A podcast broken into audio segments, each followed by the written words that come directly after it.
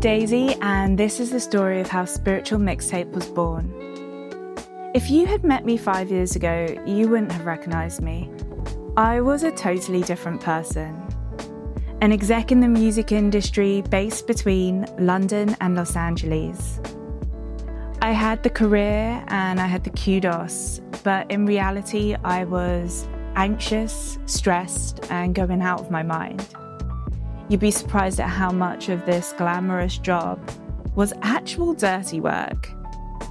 And after well over a decade of putting out fires and dealing with meltdowns, not always my own, my mind and body were reaching a critical point. But I was invested and I wasn't about to walk away. My whole identity was wrapped up in my title and I hate to admit this, but my self worth was attached to a paycheck. Even though I knew how I was feeling wasn't right, I thought if I could just get to that next promotion, that new client, or even a pay rise, I would be able to outrun that feeling. Living like this, though, it wasn't sustainable for me. And my breaking point came when I was in New York, dealing with the biggest crisis of my career, sitting in a hotel room, frantically making phone calls when my dad called, and it would have been the middle of the night for him. He was in tears. I have cancer, Daisy. Anyone who has had to go through that journey with a loved one understands how utterly soul destroying it is for you and for them. It can eat up everything you know and everything you love if you don't have a solid support system. We were lucky though, and after a very touch and go six months, Dad took a positive turn, and for a year we had a version of him back. But watching my best friend slowly fade away in front of me, started to put my choices and my priorities into perspective. I knew that my life deserved a soundtrack that I didn't just want to hear, but that made me get up and sing and dance and feel like I was living a life that was full of joy, not full of deadlines. For all of my success, I had no idea how to change the tracks of my own life. I started to look outside of what I knew and what I understood. First came sound healing. And I went cautiously into this, feeling skeptical about it and about the new people coming into my life. But as I learned to trust, I opened up, and so did new doors. It came as a shock to see how tight and tense my body was when I began yoga. A decade before, I could have done crow with the best of them, but not anymore. Now I could barely touch my toes. That's when I started to listen to my body, and something happened. On a morning run, I experienced what I can only call a moving meditation. As I jogged past the reservoir in Silver Lake, I saw myself so clearly I was happy and I was healthy. And in this vision, I could see that I was teaching a breathwork class by the water. This was such a departure from the life that I was currently living that I told no one about it.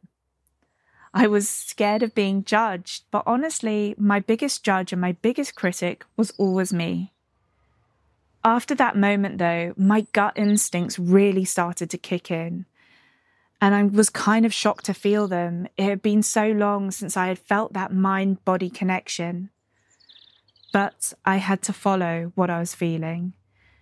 And although I didn't have the time or the physical health to commit to a 200 hour yoga teacher training certification, I still signed up.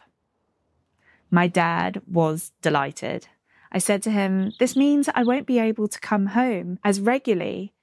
And he said, I'm just so happy you found your path. I, on the other hand, was still skeptical about this being my path, but I couldn't argue with the little flower of a feeling that was growing inside me. And if I listened really hard, I could hear that music coming back into my life. A month after I finished the certification, I called my dad again, and in fairness, I think he had been testing the waters for a few weeks now, mainly with himself, saying things like, Daisy, there are some really nice hospices near here. But that day, he told me he had made the decision to move into assisted living, and when the time had come, a hospice. That was a day I quit my job. Of course, I had been thinking about it, but until I heard the words, no more treatment, come from my dad, I had always made an excuse to stay. Now I knew that life was too short.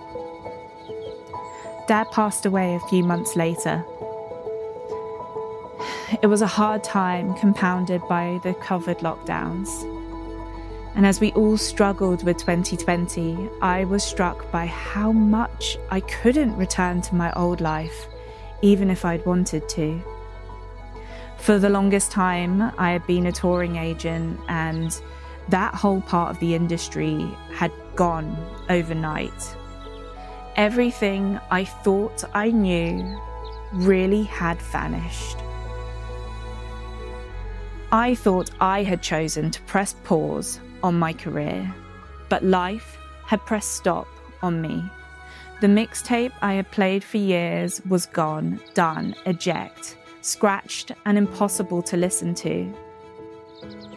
I took a look at my life and at the world and thought in fear, I don't have any tracks left. What am I going to put on my next mixtape? Has the music gone? Then one day I realised, like a lightning bolt, Daisy, you still have tracks people want to hear.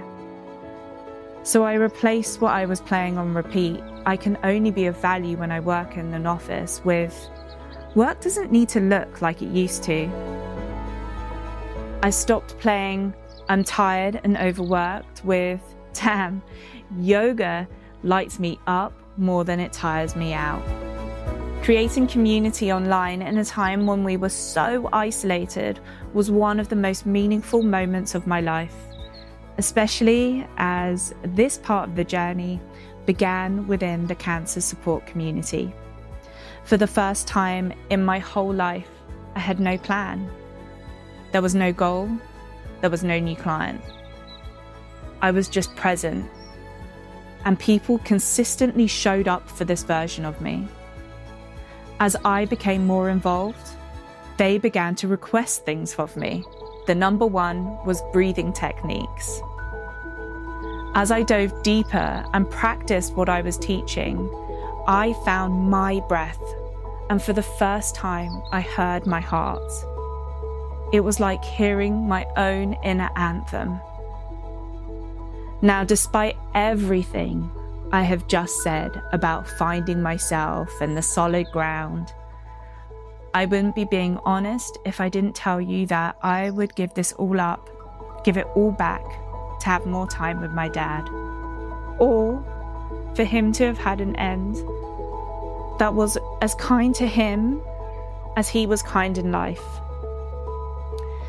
But every time I take a step forward in this new path, every time I am able to help someone heal or manifest or just feel a little bit closer to themselves, I know that He is right there alongside me, crafting that spiritual mixtape, talking to me about the tracks I am playing.